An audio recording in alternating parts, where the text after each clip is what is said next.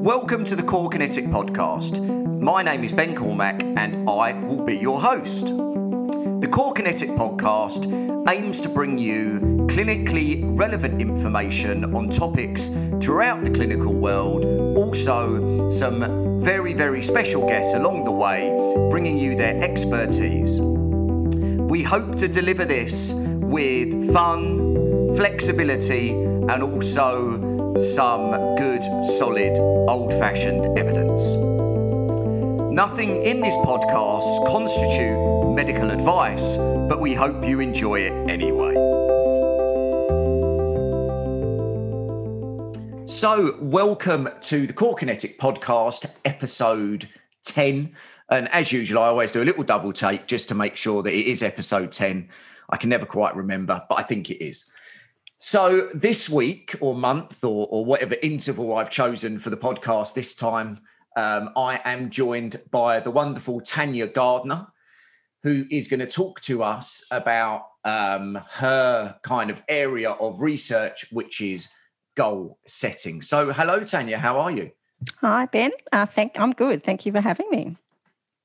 And so I suppose a really good place to start would be uh, just to give us a little intro to, to let us know about who you are. Everyone knows who I am and that I talk way too much. So it'd be good to just get a little bit of background on you.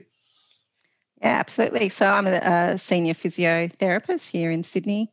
Australia. So, work at St Vincent's Hospital in the Department of Pain Medicine, um, as well as CRUFAD, which is our uh, a research unit for anxiety and depression, where we develop uh, online programs. Um, so, I've been involved in running pain programs um, and uh, consulting with pain patients through the Department of Pain, and also um, involved in the development of our Reboot Online program, which is our uh, online pain management program um, through this way up um, at the hospital. Yeah, so Tanya, I came across your research maybe about five or six years ago, and I I distinctly remember a short paper that you published um, that was looking at kind of what therapists or clinicians measure in terms mm. of outcome measures, and then also uh, what seems to be important to patients in terms of their goals. And I remember what really struck me was that it really didn't seem to have much congruence or alignment mm-hmm. that you know clinically we were all taught to measure you know pain or range of movement or strength or joints above and joints below and all these other things that you remember doing in the mists of time back at university and then you know there was this kind of here in black and white in this paper was this idea that actually these things that we measure clinically don't really have much to do with what patients are looking to achieve. And it, I think it really sparked an interest in me that says, you know, these things probably need to have a little bit more congruence, alignment, that they need to, you know, meet in the middle somewhere. So, um, could I suppose a great place to start would be kind of what what got you into this line of research in the beginning? Yeah, so um, I guess I was always interested in um, patients' motivation. So you know, I'd spent quite um, quite a few years as a physio um, trying to motivate patients. You know, I would advise them on what to do, what exercises to do, gave them lots of exercise programs. Uh, with my stick figures that probably went into the top drawer of their bedside table and weren't looked at again. So I was you know, I was getting quite frustrated with the patients, blaming the patients of, you know, I'm telling them what to do. I've got the, the advice. I know what's best for them. Why aren't they doing uh, what I'm telling them to do? There's got to be something else um, that we can be doing. Um, so I was really interested in trying to find out how to motivate patients. Um, and then when I went to uh, do my PhD, had some great supervisors, uh, one who was um, an expert in, in goal setting. Um, and uh, we started talking and we thought, well, maybe we'll give this a go and, and see see whether it works with patients with chronic back pain. So that's how I sort of got into looking at goal setting. And um, as a physio, I wasn't really quite sure that it was going to work. I thought, well, yeah, I don't know. Patients are going to want me to put my hands on them and do some manual therapy and some massage and give them an exercise program. So uh, we'll give it a go, but I, am not quite sure whether it's going to work. But um, that's probably the biggest uh, discovery I made is that it actually uh, did work if you did it in the right way. Yeah. So I suppose that leads me into. I've got two questions here, uh, and I, hopefully they lead into each other. So I, I think I'm gonna I'm gonna ask first. What do you actually think goal setting um, adds or brings to a clinical um, encounter? Because you know, uh, from from my kind of you know dive into these type of areas, I'm not entirely sure sometimes that it's not a little bit of you know just uh, let's get a goal from a patient in the same way we might get a joint above or a joint below or a range of movement or a you know another strength measure that it's just something that we can measure and we have it and that's great and it gets filed away and it never comes out again type of thing. So what do you what what do you think you know why? What's the what's the reason for goal setting? What does it add? What does it bring yeah. So I think we need to probably premise that it needs to be patient led goal setting. Okay. Um, that was the model that that we looked at. Um, and that really, I think, is the biggest difference between what we uh, researched and what's being done out in the real world. So we know that we know that clinicians are collecting patient, you know, patient goals, um, but when we actually stepped back and we actually started to look at what type of goals clinicians are setting compared to the type of goals that patients actually want to be working on, they're completely different. Um, so I think that's the first premise is that um, the goal setting needs to be patient led. So you need to be able to listen to the person with pain, um, listen to what's important to them, um, and get them to work out what their goal is. Uh, and by doing that, we what we think is happening um, and what we proposed is that you're getting this intrinsic motivation. So patients will change their behavior because um, they're moving towards a goal that's important to them or towards something that's of value to them.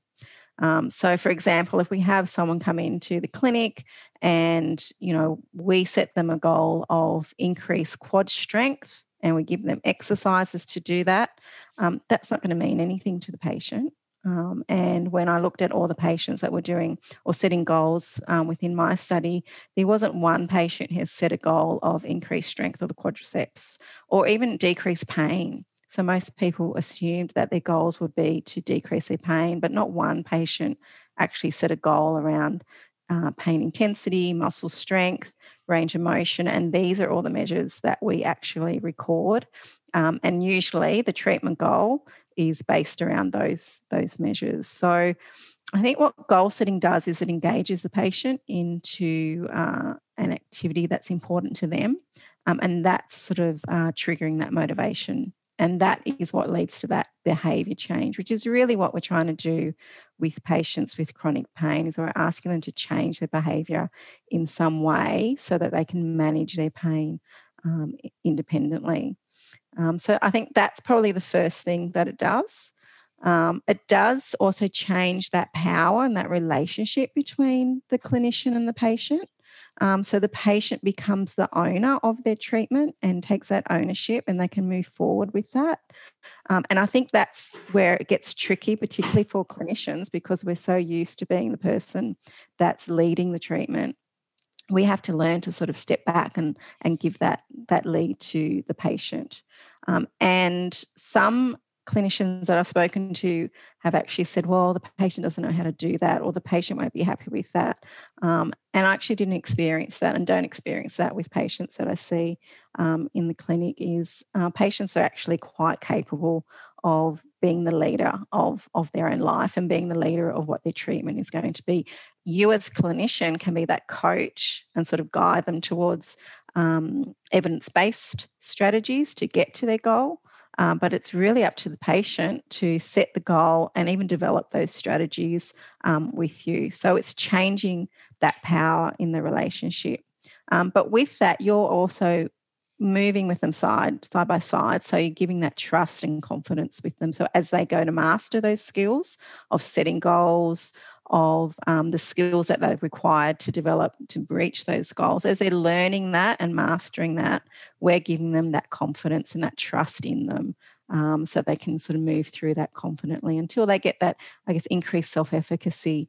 Um, which we saw um, with the patients in our trials, as well as that their self efficacy improved.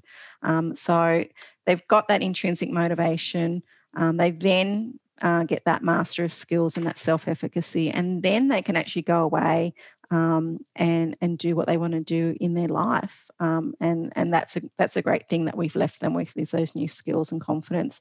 And we saw that all the uh, all the results that we got were maintained uh, for 12 months, which was a real surprise um, to all of us. We, you know, we were really happy that they improved during intervention, but when they could maintain it for 12 months, it really showed us that they learnt those skills um, and maintained that confidence in them. So I think there's a few sort of um, changes in terms of what it gives to to a clinical um, session, um, and they're probably you know the main ones um, but it does require a change in in how we approach it. So we have to you know change that power. We have to change the way that we communicate and most importantly we need to listen to the patients. We need to learn who the person is that that we're treating what's important to them um, and and explore all of those sort of levels. So we know with chronic pain, it's really complex. Um, it's not about a structure. It's not about a specific weakness um, in a specific muscle. It's usually a lot more than that. So we need to, as clinicians, be ready to explore all of those all of those layers. Um, and I think that's where you know working in pain. That's the type of skills that you, you need to um, be ready to to practice as well. Yeah, I really like that idea of it being uh, more of a kind of a process almost. So mm. it's not just about you know if I if I hear you correctly and you know I, uh, uh, uh, from from my own experiences, maybe it's not just about the end result of getting a goal. Maybe it's actually about a process of getting to know someone, empowering someone. Uh, and that's really, really powerful. And I think we probably mm. undervalue the process of going through that of discovery of actually saying who is this person um, yeah. and I, I, think that's really nice and i think that's probably maybe that's a way that we can move people away from you know just this idea that goal setting is to get this function that i can stick on mm. a piece of mm. paper that it's actually about the process of uh, of communication the process of therapeutic alliance and all these other things so i i think that's that's really good but another thing that you know kind of resonated with me there is the idea of the of the kind of clinical assumption you know my mm. my patient's goal is to get rid of their pain so therefore mm. i'm going to do this intervention to get rid of their pain do you think there's there is a little bit of assumption that goes on sometimes uh, there's a lot. there's a lot of all right. Well, I was trying to be diplomatic there, Tanya, and you've just gone straight in there, but that's fine. Yeah, look, and that's what you know. What our our research showed is that um, you know the, the most common measures we take are range of motion, pain, and muscle strength because that's as clinicians is what we think is important, um, and that's what we can you know remeasure and we can use that um, to prove that our intervention is is uh, is working. But you know if the patient can't if their goal is to maybe play with their grandchildren, um, if they can't go on and play with their grandchildren, their range of motion and strength doesn't matter. It's it's about what the patient wants and has it been um, you know, an improvement for the patient's life and what they want to want to be doing. Um, so I think um, there is a lot of assumption, um, and I think that's because it's our safe. You know, that's where we feel comfortable measuring something, um, you know, is our comfort zone. We don't want to go somewhere that um, maybe we're a little bit unsure of. So uh, let's just stick with what we know, um, and and then we can, um, and then we don't go anywhere with it. So um, yeah, I think we need to be ready to explore all of those layers of a person because that's who we're working with. We're we're going into that that person's space, and uh, I think we need to um, really respect that. and it's you know, we're quite lucky to to be allowed into that person's space. So let's try and understand where we are and and where that person wants to go and, and help them towards that. Maybe that's a way of selling goal setting to clinicians. Is that it's not just about eliciting goals; it's actually about you know actually about that exploration because i think we we talk a lot about this it's about the person let's get to know the person mm. but i think there's still a gap between doing that and you know saying that and doing that. And actually i think goal setting might be a really really nice way to actually do some of that exploration. It gives us a tool to be able to sit down and do that yeah, I think it gives you that framework that yeah, um, clinicians like. Yeah, that they like, you know, something structural um, that they can sort of feel safe within. Um, and then you can go and explore what that person wants.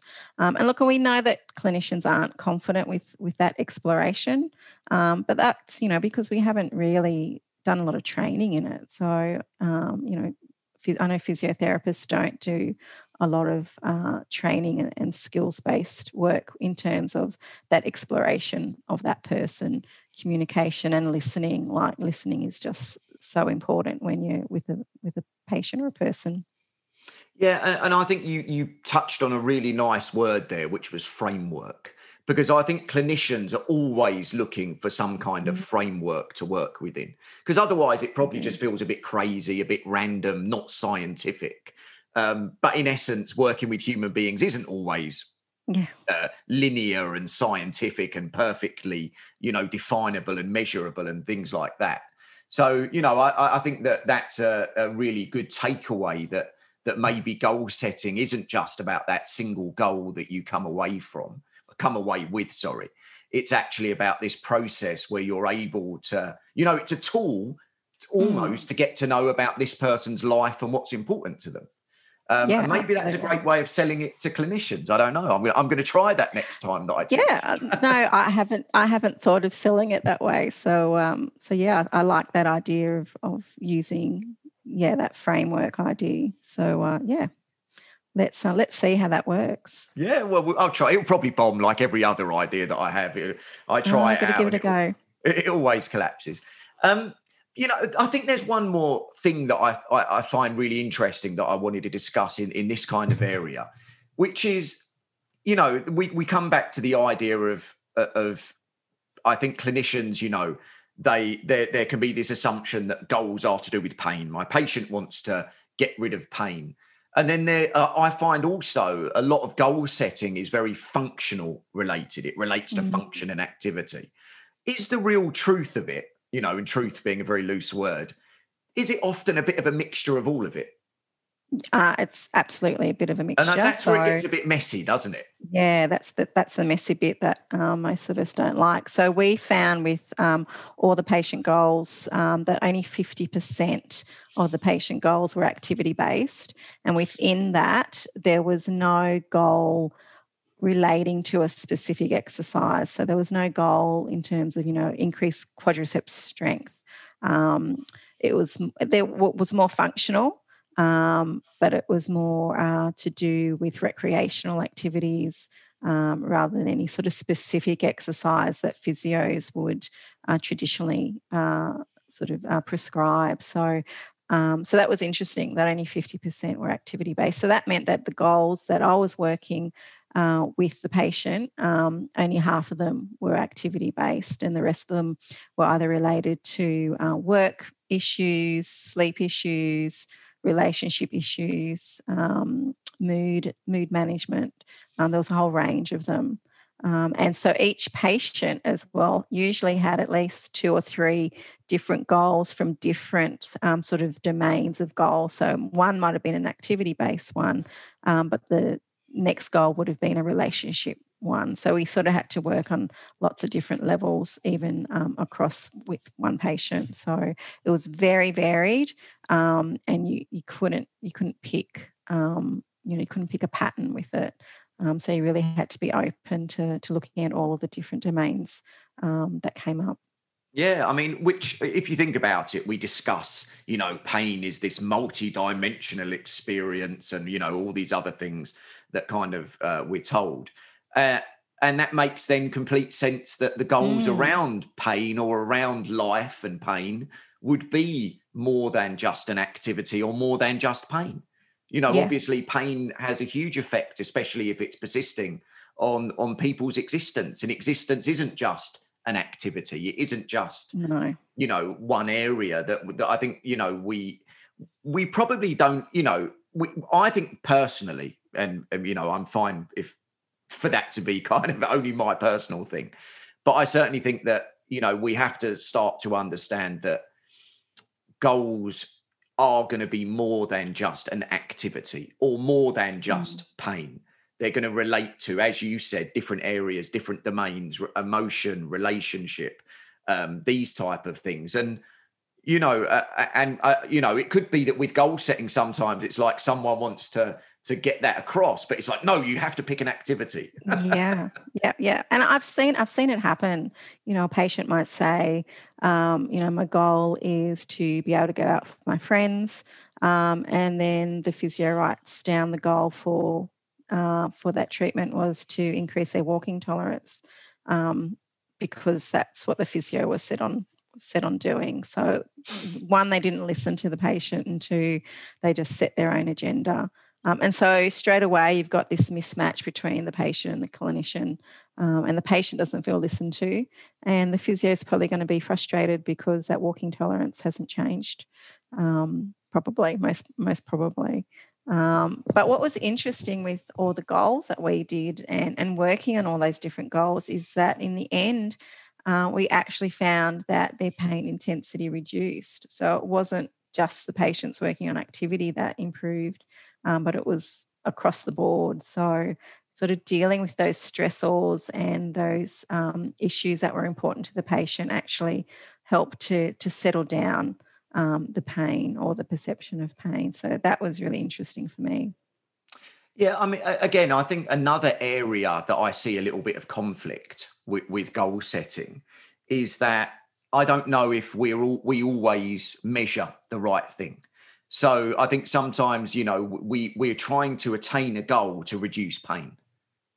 And mm. I, I see a tiny bit of a mismatch there because I think that actually the focus of the goal should be to achieve the goal. Yeah. But if we're yeah. measuring that on, if we're measuring the, the efficacy of that by reducing pain, have we got a slight mismatch there sometimes? Yeah, yeah. So I mean, it was just an interesting point. I think. I think yeah in terms of achievement, goal achievement, they all achieve their goal. So, because um, we we measured that as well, um, but we weren't expecting any change in pain intensity because right. most interventions we don't see that.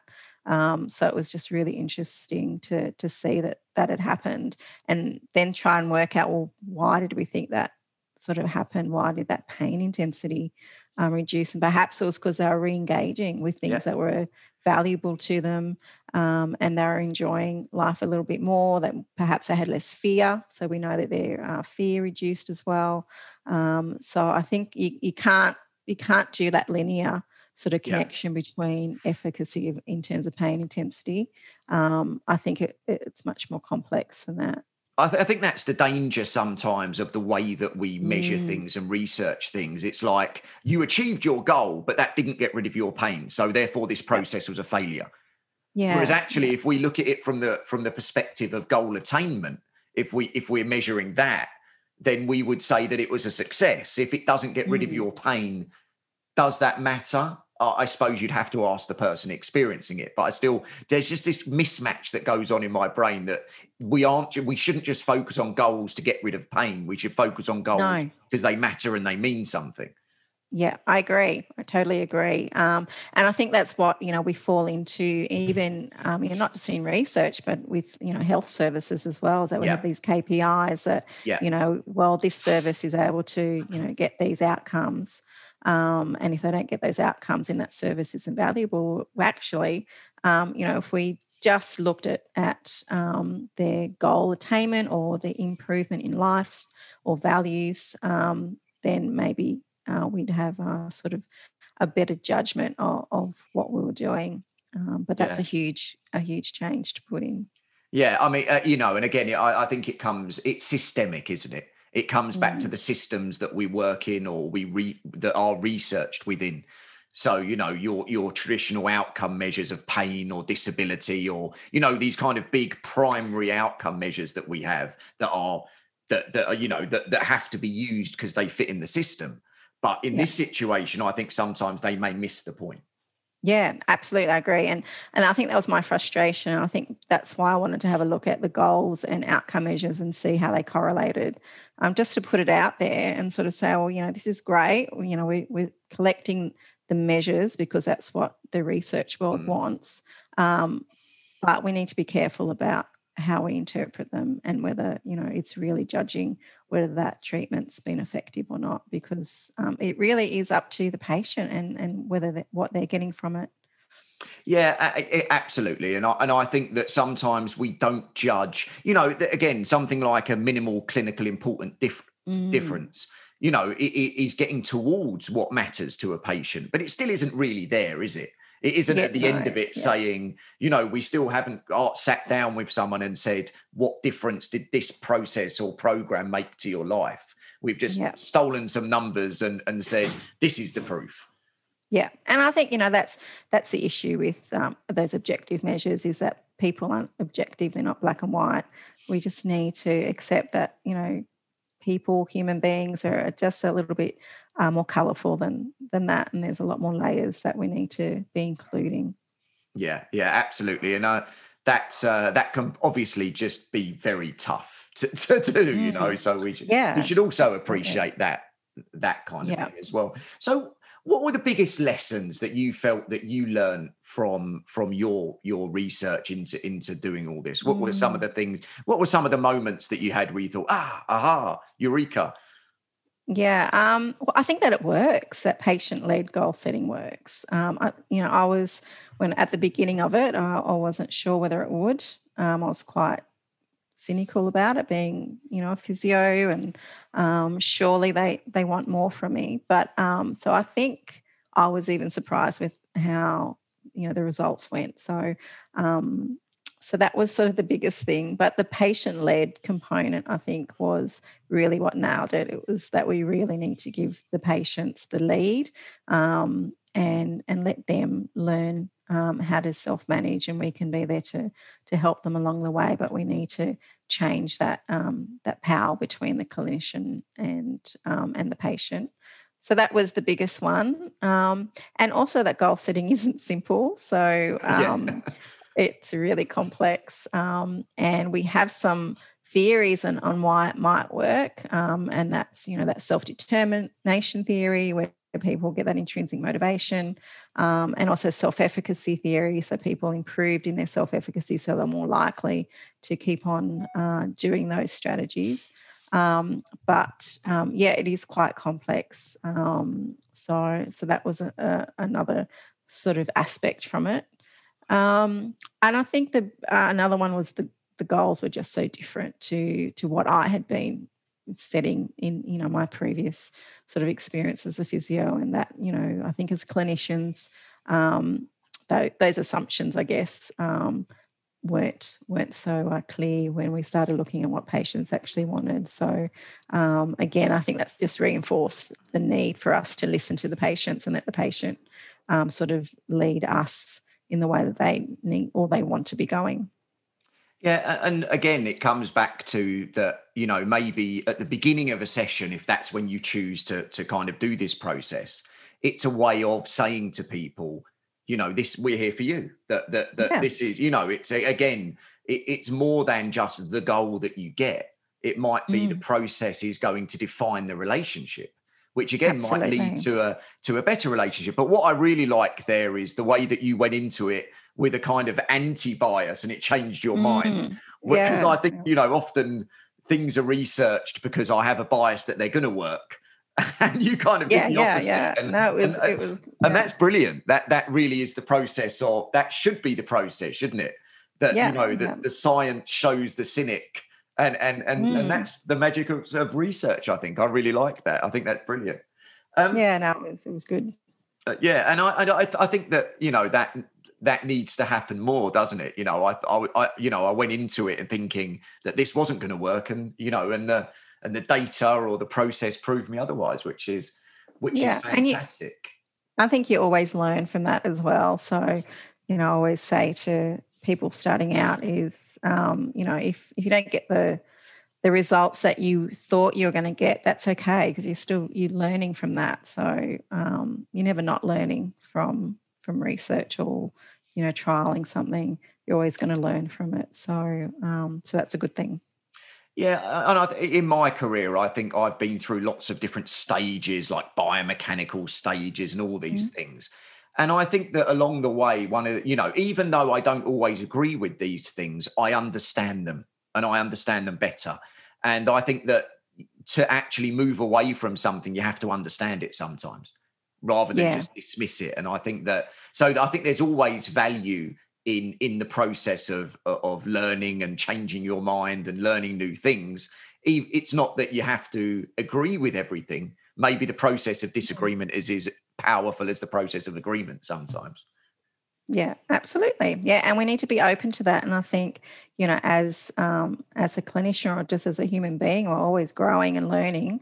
Um, so i've been in the game for quite a long time and you know my practice has changed over the decades. So um, you have to always be open to that learning and and um, and questioning as well. So you know question what you're doing um, yeah. and and understand it hold those beliefs loosely even if you've mm. spent thousands of dollars on them yeah yeah absolutely and really i think you know as pain physios we're asking patients to change their beliefs um, so we need to, you know, have that fluid ability or that cognitive sort of flexibility as well. So um, that's only going to be a helpful thing, I think, just for life in general, let alone uh, for you know what you're doing in in clinic. See, look, this isn't just about gold. These these are life lessons we're, we're doing here, aren't we? we? Should we should charge for this, Tanya? We should, you know, we should do some kind of this is life coaching. so, right, I think one of the things that I hear a lot from clinicians is that goal setting seems to be more about persisting or chronic pain. Do you mm. think that goal mm. setting is valid? So, it, you know, based on our conversation, uh, you know, maybe goal setting isn't just valuable for persisting pain patients. Maybe it's mm. valuable for the for the for for much more than that.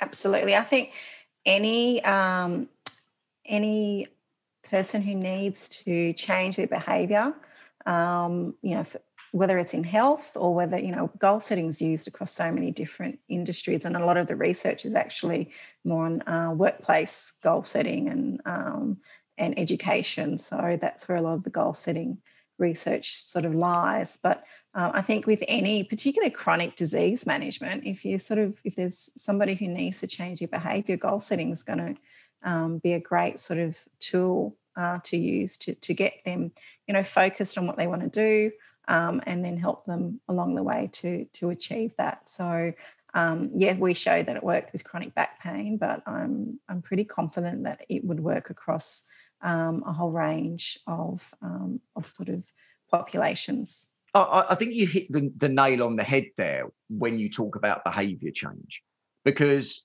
you know, it might be that an overuse running injury mm. is behavior change related or behavior related.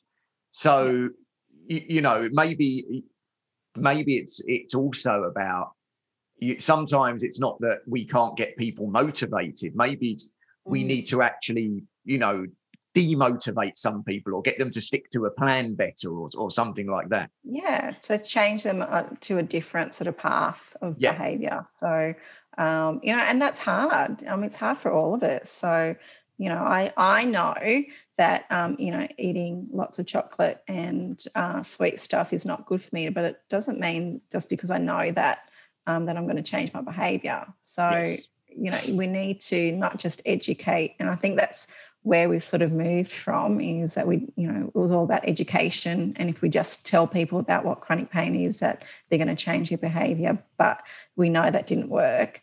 Um, so this is giving them that next step. So I think the education is giving you that foundation where you can start to allow beliefs to shift. Um, and that allows them to then move forward with behavior change. Um, and the goal setting is, I think, where that sits, um, is that you're sort of helping them with that behavior change um, aspect of things. So um, we can all sort of use that in terms of changing what we do. Yeah, and, and, and my and, and, and my personal thing, my personal crusade at the moment, I have to have a bit of a personal crusade to intrinsically motivate me. I think you know, it is it is kind of moving from this idea of of goal setting, not not moving from it. Sorry, that's you know probably the wrong terminology. But how can we enhance goal setting? Is it's not just about setting a goal. It's not just about giving people information, but it's also about providing a way of implementing that. And I think that you know if you if you stop people in the street, everyone knows you should exercise you know, mm. if you stop someone, if, if you stopped a hugely obese person in the street and said to them, "Is exercise good for you?" I suspect they would say yes, because, mm-hmm. that's what we know from these big messages. If you had someone smoking away on a on a on a fag outside a pub, you would stop them. You'd say, you know, is smoking bad for you? I doubt they'd say, you know, no. Right? Mm. Everyone knows smoking's bad for you, but it, there's also an action component, isn't there? You know, yeah. and, I, and I also think that's probably, from my perspective, where where the next, you know, the next part of of where this needs to go. Yeah, I think goal setting gives you um, that focus of of where you want to go, um, and um, I think then with that you then you know get the skills of, of learning how to how to get there along the way. And that's where clinicians come in. We you know we do have the knowledge and the skills and in the strategies to get towards those goals and what's you know what's going to be realistic and safe for the patient to do um, but it needs to be where the patient wants to go and, and i think that's the the biggest difference between what we looked at and what's being practiced um, and if i think that's probably the biggest message to get out there Cool. So you, I know that you've done a lot with smart goals. So mm-hmm. smart goals was kind of where you where you you focused in your research. Um, what do you kind of think about other goal setting um, methods or tools that are out there? Look, I think any goal setting that gives the patient the lead is going to work. Um, you know, a SMART goal gives us a bit of framework. Um, because you know we like that framework we like to have something to follow um, and smarts smart goals are great in that way um, i have a i have a bit of an issue with um, the a and the r because often a lot of people will say um, that it's you know supposed to be um, achievable and realistic well those two words really mean the same thing it needs to be achievable and relevant so i think people don't forget about that R or the relevant. Um, and I think that's the most important sort of component to it. Um, so some, you know, I think some frameworks work if you uh, if you sort of follow the right the right one, but um, I don't think it matters whether you follow a smart goal per se or whether you just um, you know, get the patient to write down what a goal is and, and get the patient to, to think about it and, and decide on that. I think that's what the important aspect is with goal setting. Yeah, and I think that's you know that that word that's come up a few times that we've used, which is framework, and mm. and that's the real tricky part, isn't it? It's having enough of a framework to make it usable to make it you know something that we can actually do without stifling stifling the kind of creative aspect of the process yeah yeah and i think um i think that's probably what why we like this you know the frameworks is it, gives us something solid to to hang on to um, but we've also got to be you know that flexibility and, and creativity if you want to call it that to allow that patient to go wherever they need to go um, and yeah, sometimes I think the, the smart can can be a little bit stifling for patients. So um, you know, let's just get them to write down what they want to get to, and um, you know, we don't have to be so prescriptive in terms of um, you know the SMART acronym. Um, but I haven't tested that out, so that could be another little research well, project to do. I mean, again, I, I think one of the reasons why people probably struggle with goal setting is because people are you know people respond to it in very very different ways you might have one patient who wants to give you you know a hundred million goals in a 1000 mm-hmm. areas and it can you know it's almost overwhelming and then mm-hmm. you might have another patient who just looks at you blankly like i mm-hmm. have no idea what you're talking about i've never thought about it i've never considered it And again, yeah. I think a framework's good, but it has to be flexible enough to allow us to to deal with both ends of those spectrums. And I'm I'm sure you've encountered both ends of those spectrums. Absolutely. So, um, you know, that happens on a daily basis. um, but that's where, you know, I think that's where your communication skills come in. Um, and that's, you know, you, have got to have the skill to um, to hone in those patients that want to, you know, tell you their whole story and tell you every single goal that they've got in their head. Um, and then there's other patients where you're having to pull pull it out a little bit more and that's yeah. you know that's that interpersonal skill and communication yeah. skill um, and that's i think that's a whole nother sort of uh, podcast for you to to talk to someone yeah. about but oh, above that's really important that's yeah that's um that's part of goal setting and successful goal setting is being able to sort of um, dance with the patient i guess you know wherever their space is you need to move with that and you know, move them to, you know, you've got to set some goals um, and get them to prioritize. It was really, it was really quite simple. It was just ask them how their back pain affected their life. Um, and that's it. I didn't, you don't have to ask what the goal is and, you know, what areas would you want to change um, and then prioritize them and then off you go. You've got some goals. Yeah. Um, absolutely I, you know i think that that I, again a really that's a really nice way to phrase it is the idea of of kind of a dance that you do with someone mm. and sometimes that dance is about listening and trying to pick out pieces of information and then kind of follow up on that and then for other people that dance is actually you know that that you're asking more questions mm. you know yeah. and i think that again sometimes you know it's a bit of a buzzword you know, listening with patients, you know, you need to listen to patients, and that's great. But there are times clinically when, you know, you, there's just nothing coming back, and you have to be able to to to to, to elicit some information as well. Yeah, and but I would say that the patient's always giving you, even if they're not verbally telling you things. They're telling you things in regard, you know, through their body as well and their postures. Not answering some questions is going to tell you something um, about that person. So, um, yeah, I would say you can always pick those cues up um, if you're sort of open to them and, and ready to to receive them. So, um, so you you mean kind of people, you know, they they look uncomfortable and and you know those those those kind of cues that you might get. Yeah yeah. So their emotional response as well is another one.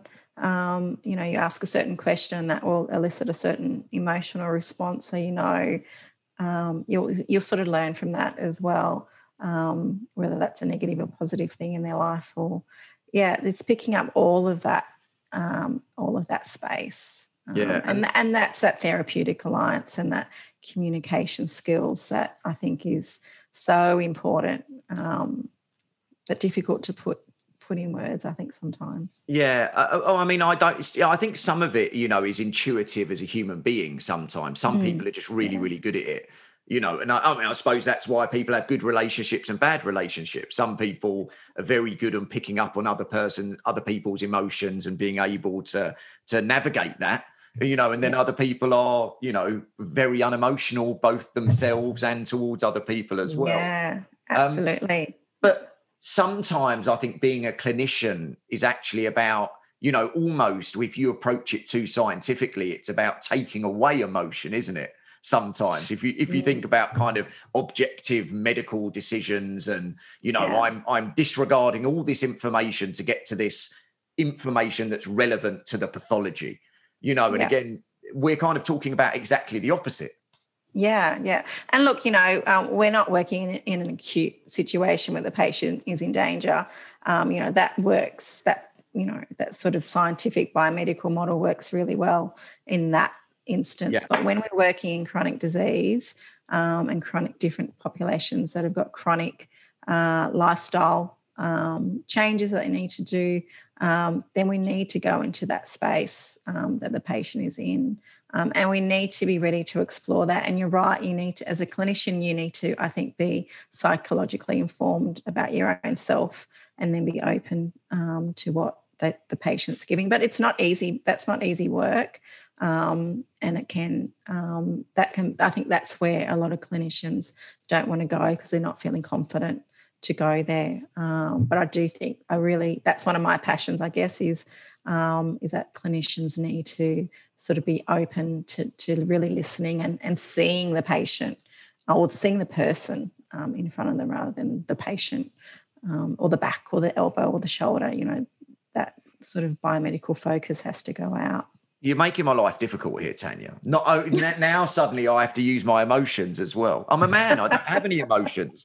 They were driven oh, out. You do. You ago. do. You've just got to get comfortable with them. oh, this is getting deep. I'm not. I'm not sure I feel comfortable with this, Tanya. I'm afraid. you know, my I don't want my emotions coming out. What if someone sees them? Wow. and what if someone sees them? Yeah. But you know, I don't like uh, I'm think, very uncomfortable. Yeah, I know. I know. That's okay. That's all right we'll all get there. It's a problem. I mean, look, after I mean, when I stop recording, I mean, this session could go on for ages, couldn't it? I mean, this turned, this has turned into something else. It's you know, a therapy session. Yeah. so, all right, I'm going to ask you one one final question. And Um, what what do you think the future of goal setting looks like to you? What's the next mm. steps? What's the what's the you know things that that yeah. you think should emerge from this? Um, I think you know, I think goal setting, when we ask clinicians, people, clinicians think it's important. Um, but I think the next step is to actually teach them the process, the you know, the process at work. So the goal setting that we've done in the past hasn't really worked. And we know that's because it hasn't been patient led. Um, so I think the next step is to sort of get the message out there that it needs to be patient led and teach that process um, and teach all of these skills that the clinician needs um, to allow that to occur. Um, so I think that would be um, the next step. Um, and of course, there's always a lot more research that we could be doing with different populations, um, you know, different settings. so we did, a, you know, it was primary care setting. So you know, would this work in a tertiary care pain clinic? where the population's a little bit different in regards to cognitive and emotional uh, function. So um, I think with research, there's always more that we could be doing. Yeah, and I, I agree. I mean, I, I think goal setting is more than picking up a piece of paper and writing down you know a, mm. a, goal if that makes yeah, sense yeah that, absolutely uh, and that it needs to be kind of built into the fabric of of of what we're trying to do because ultimately that's the point isn't it is that yeah, you want to absolutely. find out why this person has, has come to see you now you can assume mm. you can just say because they want their pain go, to go away mm. Um, mm.